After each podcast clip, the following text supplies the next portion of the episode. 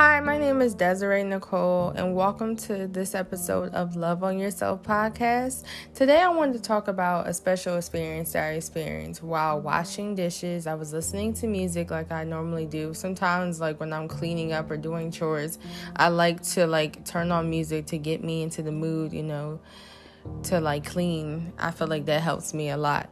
And it was this song. I usually listen to like I'm a scissor her type of person. Like I love music. I love their music. Overall, they just give me like real boss up female energy. I love their sound.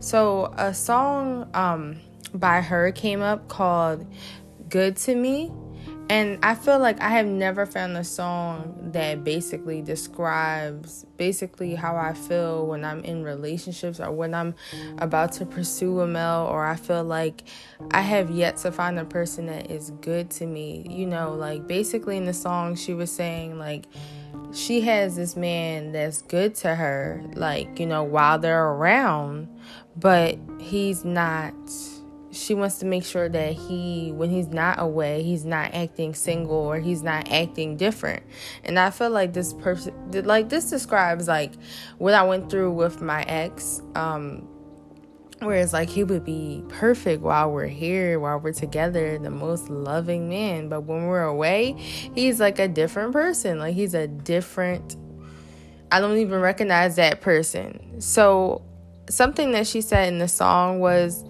she was like, I think some men were raised a certain way, but they get around other kind of men and get insecure. And I feel like they have to be that way. And you know what I'm saying. Like she said that, you know, just because my boys told me that, you know, and they feel like, well, it's not coming from a woman's perspective of how to treat a woman. They're getting around the wrong type of men who are toxic, that cheat and lie. And I feel like a lot of men do get caught up in that.